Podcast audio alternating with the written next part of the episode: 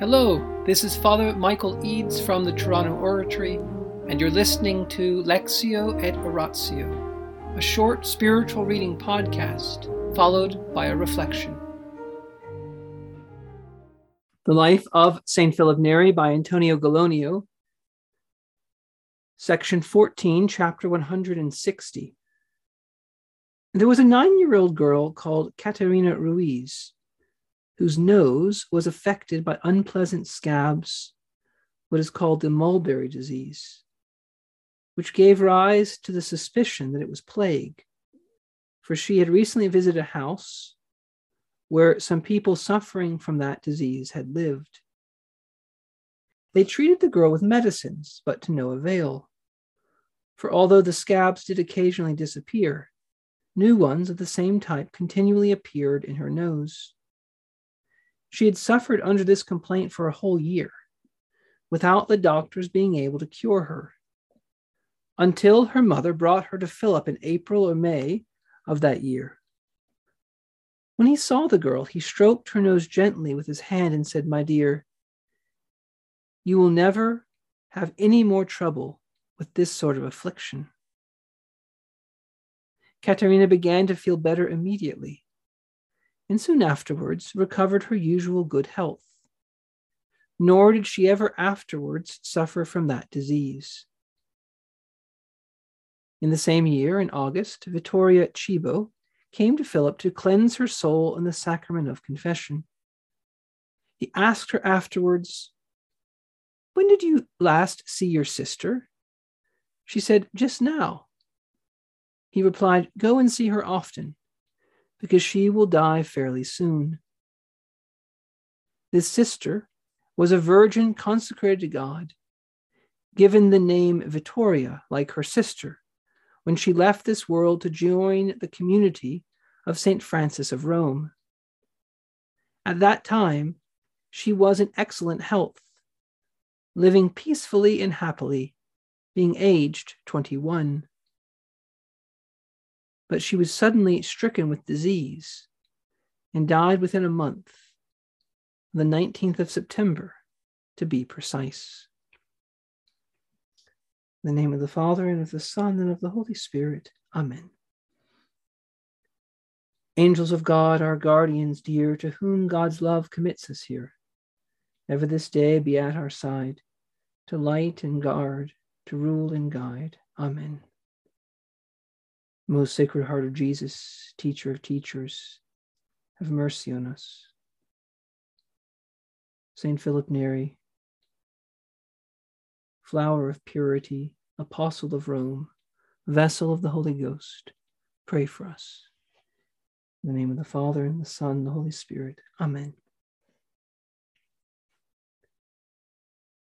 St. Philip was often very uneasy when he thought that a priest was too attached to his family.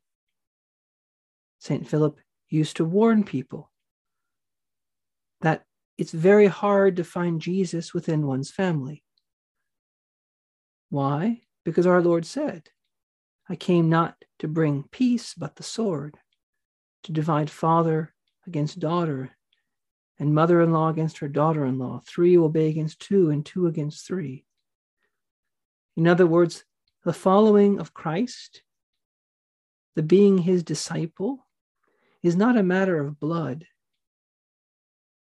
It's not a matter of being a physical descendant of someone else, the way you could become a, a part of the people of God in the Old Covenant.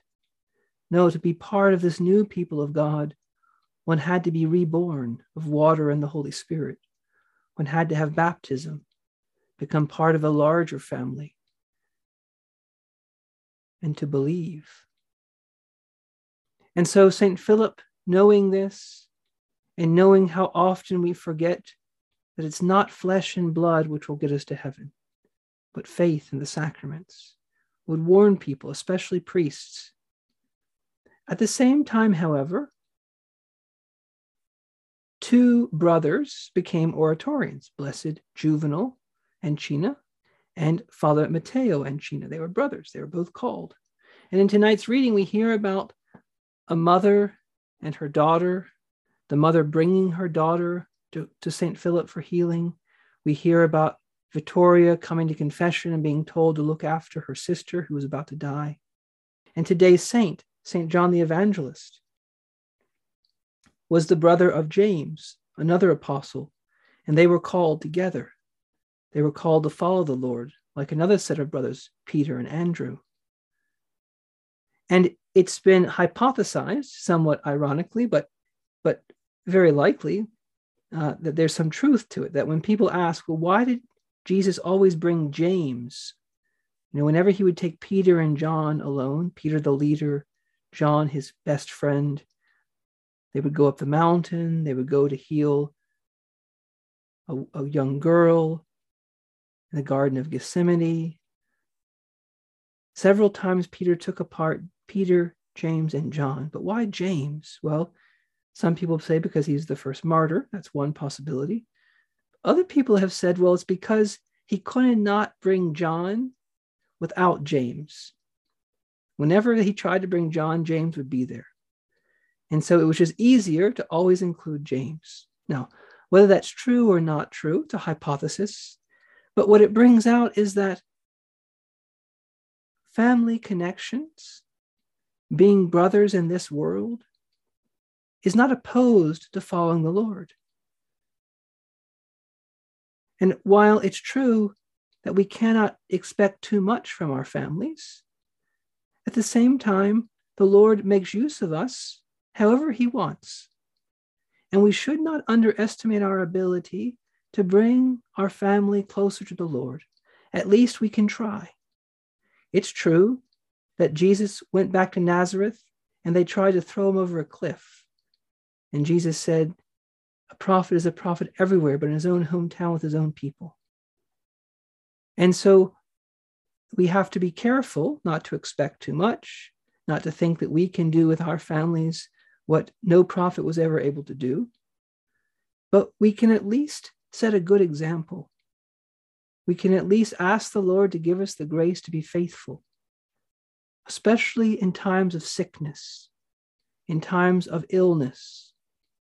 And even a priest, a monk, a friar, if he's the only son, the only child, and his parents are sick, he must leave and take care of them. This is an ob- a more fundamental obligation.